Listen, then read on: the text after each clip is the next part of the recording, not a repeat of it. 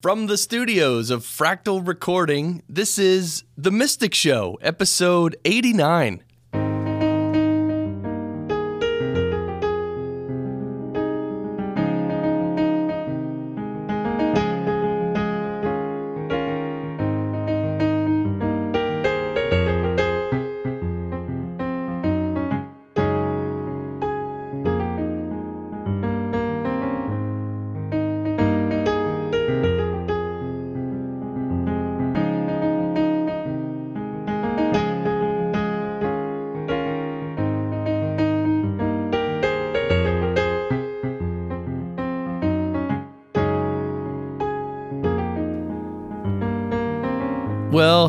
Everyone.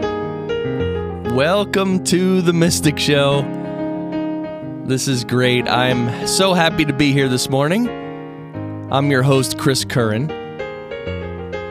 And uh, this is the show where we talk about spirituality and meditation and mindfulness and all the most important things in our lives, really, right? The unseen and otherworldly. And, um, you know, if you kind of listen to what we talk about here and participate in the conversation and actually implement these things in your life, it'll make a big difference in your spiritual progress. Really will. We broadcast live every weekday at 8 a.m. Eastern Time on the Fractal Stream. That's right, 8 a.m. New York City time. And then we archive every show as a podcast. That's right, every show. So in we we put it up on three different places: iTunes, Stitcher, and our website. And our website is really cool because each of these shows has a like a post with a description and a little write up so you can browse the shows by keywords and tags and you can find all the different topics you're interested in and and read the post, listen to the show, or whatever you want. Uh, so our website is www.themysticshow.net, themysticshow.net, and also our, there's links to our social media as well. I was just I'm just on the site right now. I was looking at the notes from the last episode, which I'm going to summarize in a minute because we're going to continue reading from that one section that we were reading from. Quick little thank you to our sponsor, Pause Your Life. That's right. If if your life is at that point where you just throw your hands up and say stop or not stop but pause. I don't know. Has anyone ever done that? Just yelled out pause in the middle of their work or life? But you know life is crazy. And when you feel the need to pause and get some balance it's very important. So pause your life does meetups and retreats. Yep. You can find out more info at pauseyourlife.org pauseyourlife.org. And again, the link will be on the show post and everything. You can easily find it. So I'm happy. Uh, I'm happy so many of you could tune in this morning from all across the United States and the world. So this is great. And I want to jump right in because the section we're going to read today is really cool. Um, this is from the book called From Poverty to Power, and it was written by James Allen. He's the English mystic who um, who was born in the in the I think 1860s, and I think he passed away in 1913 or 14, and he wrote many books. This is his first book from Poverty to Power. And we've read probably three sections. I think we're on our fourth or fifth section. Uh, they're kind of like chapters, but he doesn't he doesn't number them as chapters though. And the one we're reading from now is called yeah, get ready for this. The silent power of thought, controlling and directing one's forces. Yes, you have a lot of forces.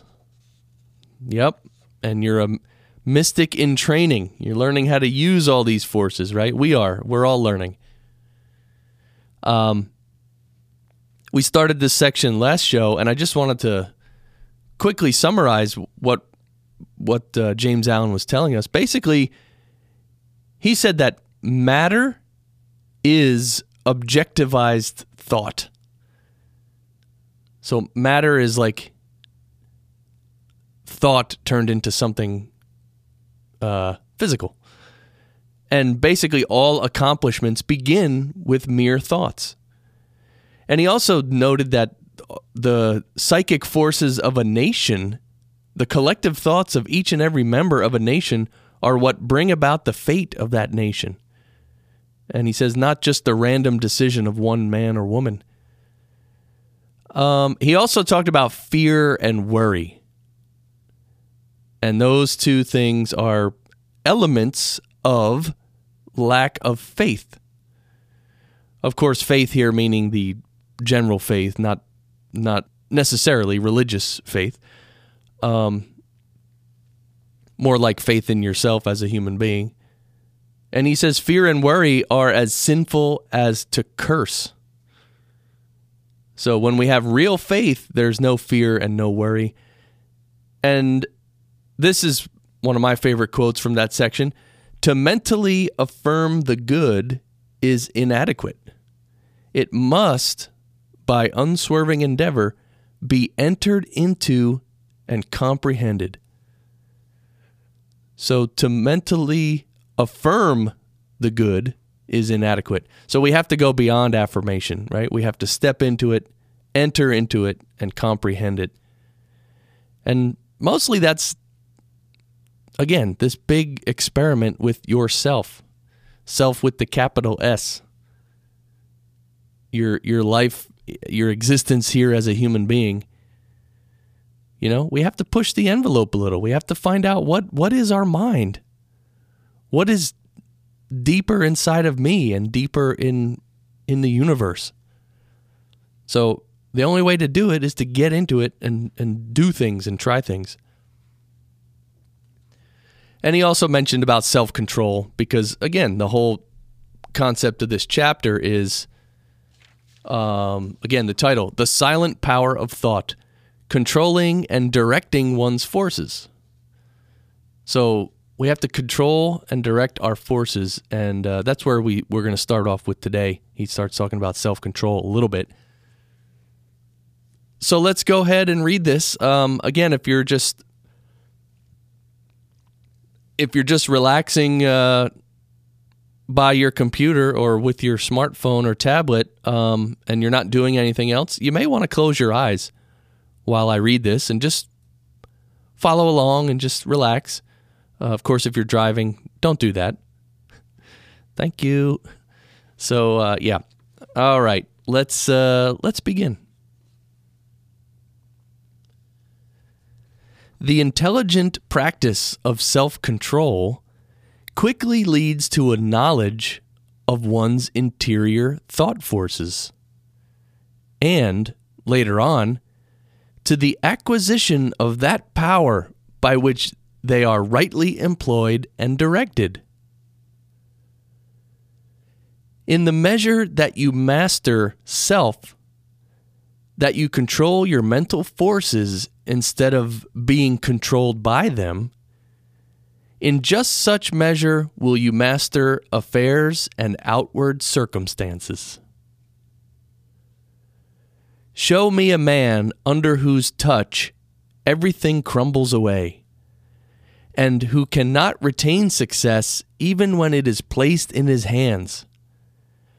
And I will show you a man who dwells continually in those conditions of mind which are the very negation of power. To be forever wallowing in the bogs of doubt, to be drawn continually into the quicksands of fear or blown ceaselessly about by the winds of anxiety is to be a slave. And to live the life of a slave, even though success and influence be forever knocking at your door seeking admittance. Such a man, being without faith and without self government, is incapable of the right government of his affairs and is a slave to circumstances. In reality, a slave to himself. Such are taught by affliction and ultimately pass from weakness to strength by the stress of bitter experience. Faith and purpose constitute the motive power of life. There is nothing that a strong faith and an unflinching purpose may not accomplish. By the daily exercise of silent faith, the thought forces are gathered together, and by the daily strengthening of silent purpose, those forces are directed toward the object of accomplishment.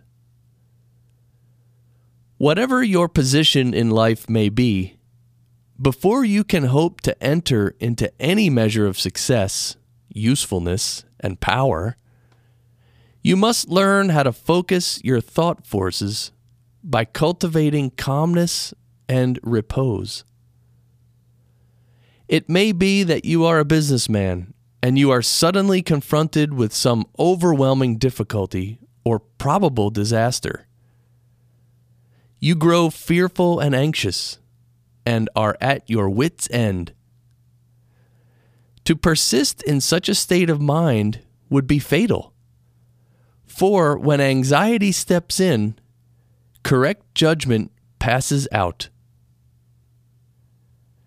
Now, if you will take advantage of a quiet hour or two in the early morning or at night, and go away to some solitary spot or to some room in your house where you know you will be absolutely free from intrusion, and having seated yourself in an easy attitude, you forcibly direct your mind right away from the object of anxiety by dwelling upon something in your life that is pleasing and bliss giving. A calm, reposeful strength will gradually steal into your mind, and your anxiety will pass away.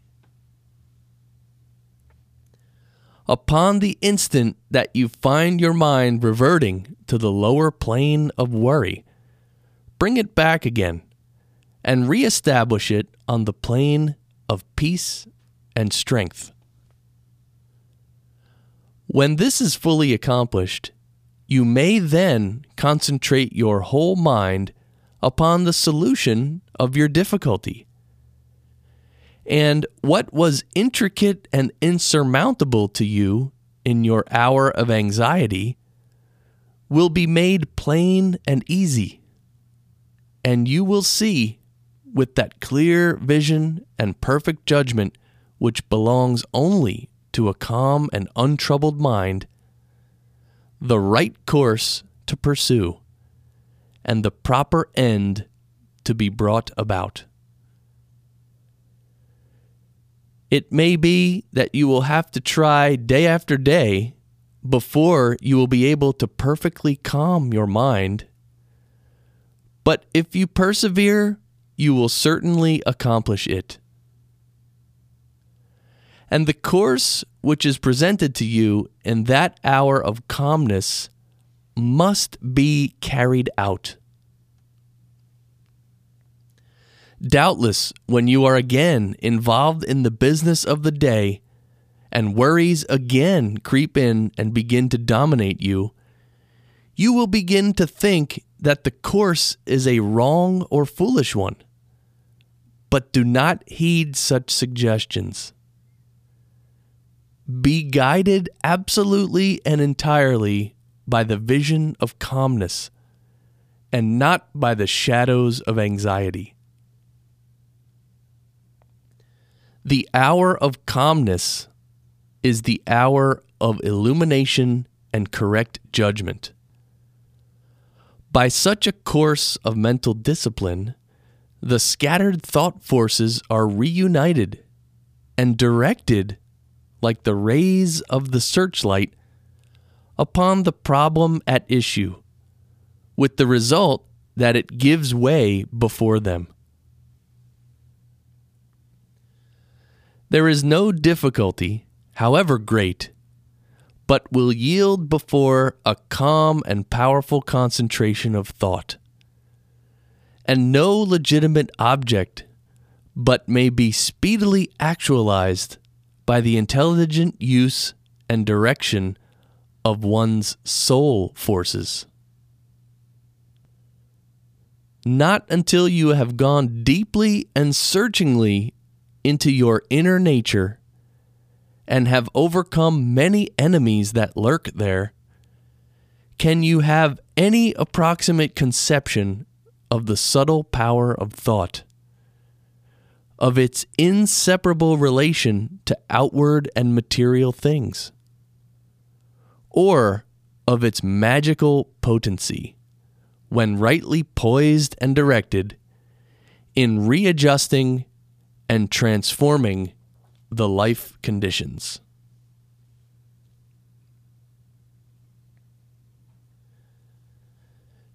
And that's the end of that section there. Let's take a, let's take a pause here on the Mystic Show.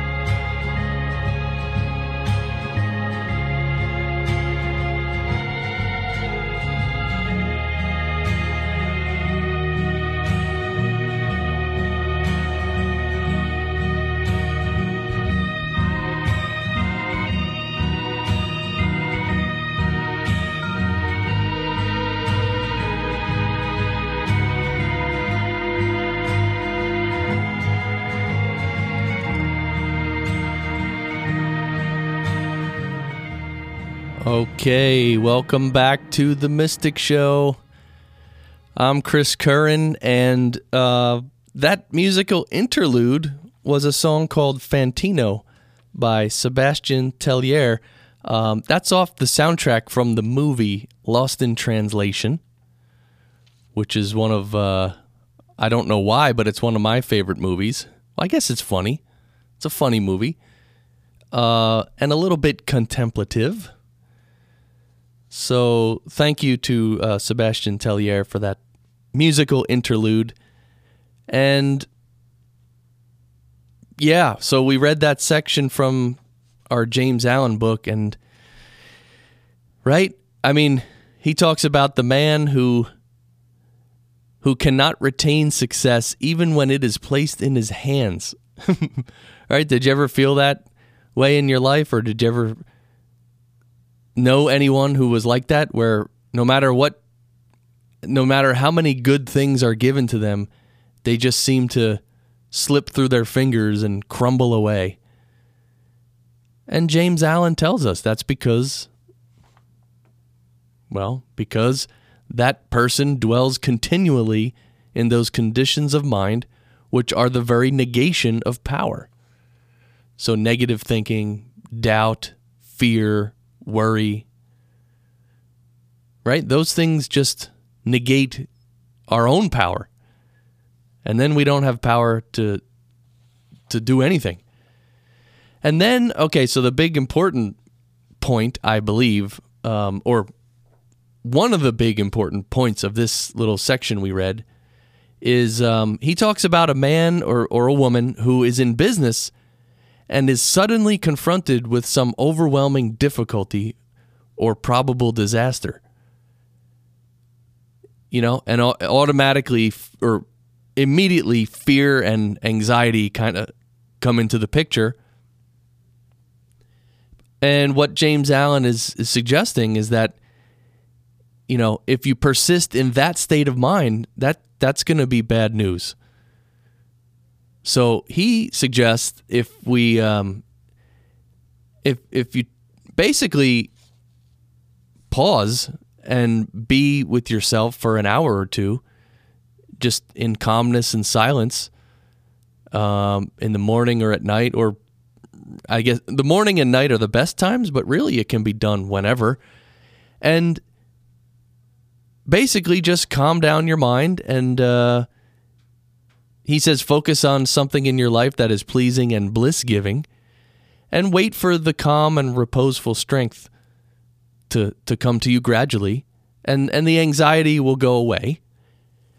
So then once you're and remember I, I said life is an life is an experiment. You got to I mean have you ever tried to do this?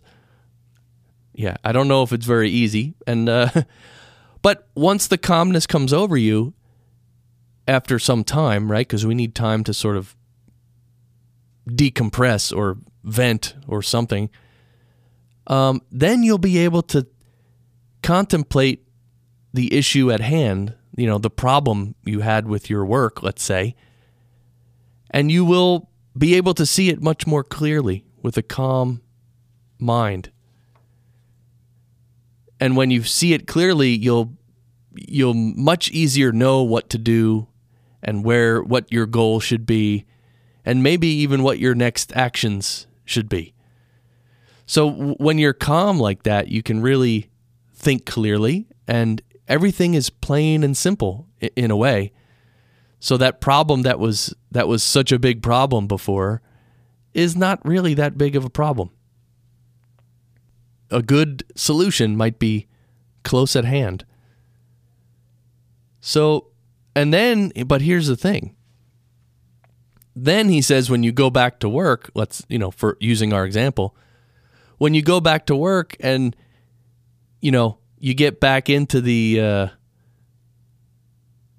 you know the the business of the day you know worries and fear they will creep in again right once you're really involved in your day and and and taking all those actions uh, you know as part of your work um you'll start to think oh that plan that i made when i was really calm and by myself and everything was so simple that plan that I made or that I those ideas that I had, those are not good. I have to do something different. I have take care of this emergency. And what James Allen is saying is that no. He says always go with the plan and the ideas that you had when you were calm. And and I guess that's almost like a level of trusting yourself that trusting yourself that you took some time and you, you know, quote unquote, solved the problem, and now you're just taking action to solve the problem. We have to trust that, right? We have to trust ourselves that we thought of the right thing and it's good. And when we get, you know, clobbered by the day to day craziness of life, we have to always remember back to the plan we had for ourselves and stick with it. So that's that's what James Allen is saying. Stick with that good plan always. Now it it doesn't mean that you know maybe that evening you'll spend another hour or two by yourself becoming calm and and maybe when you're calm again, maybe you do have new ideas or to slightly change your plan or you know, that's life, right? Things always change and morph and evolve. Um, but in the heat of battle is not the time to uh, it's not always the time to come up with the best plan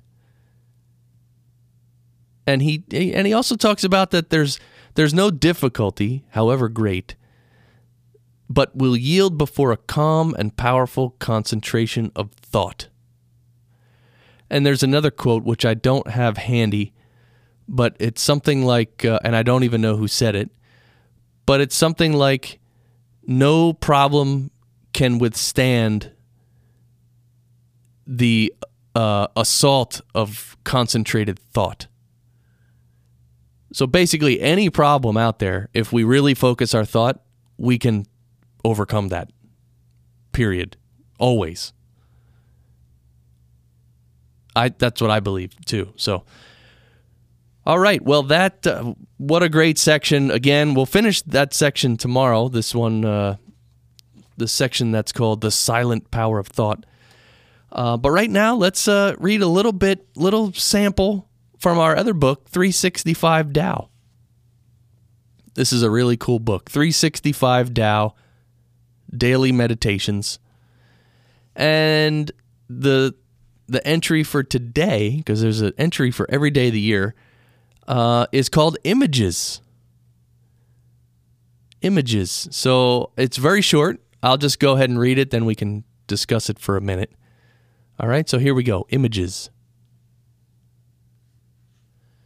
Sound, smell, taste, image, touch, sleep.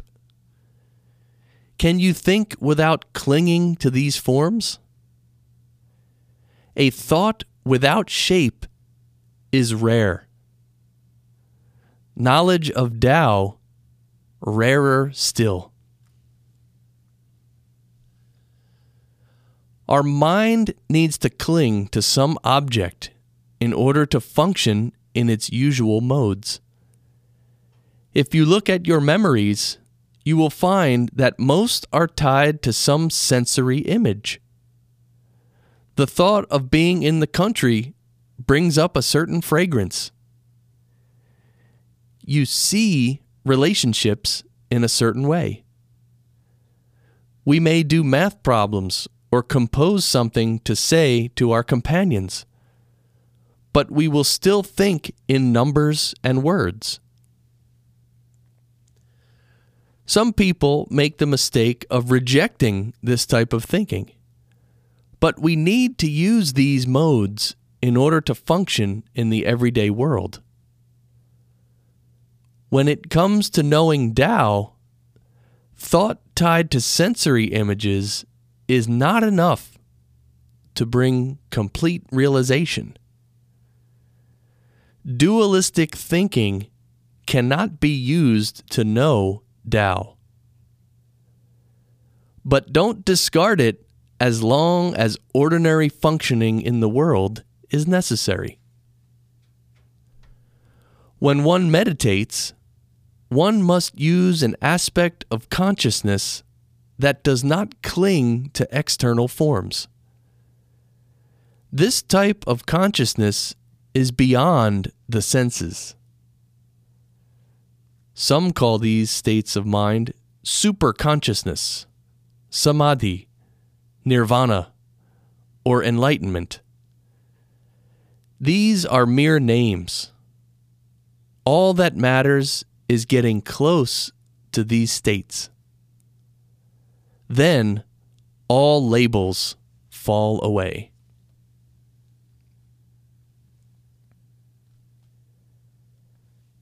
There you have it.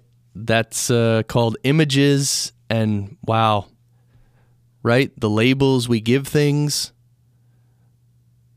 That's our lower self that gives out all the labels. Um, the the dualistic thinking, good and bad, tall and short. Our lower self is the one who gives out all those labels as well. So when we search for Tao or when we search for spirituality, right, we have to go beyond the the five senses, even beyond the six senses or seven senses or ten. We have to go beyond. And by going beyond, we can get into Tao or spirituality or reality. Right? What an excellent adventure. I'm happy to be on the adventure and uh, I hope you are too. I think that's one thing in our in our lives that if we see it as an adventure and we're like pioneers or explorers in spirituality, that makes it kind of cool, I think. So, thank you for joining me, and um, I hope you have a wonderful day and night and remain in a good vibration. Maybe think about some of these concepts we're talking about and and maybe share them with some other people. And as always, keep shining.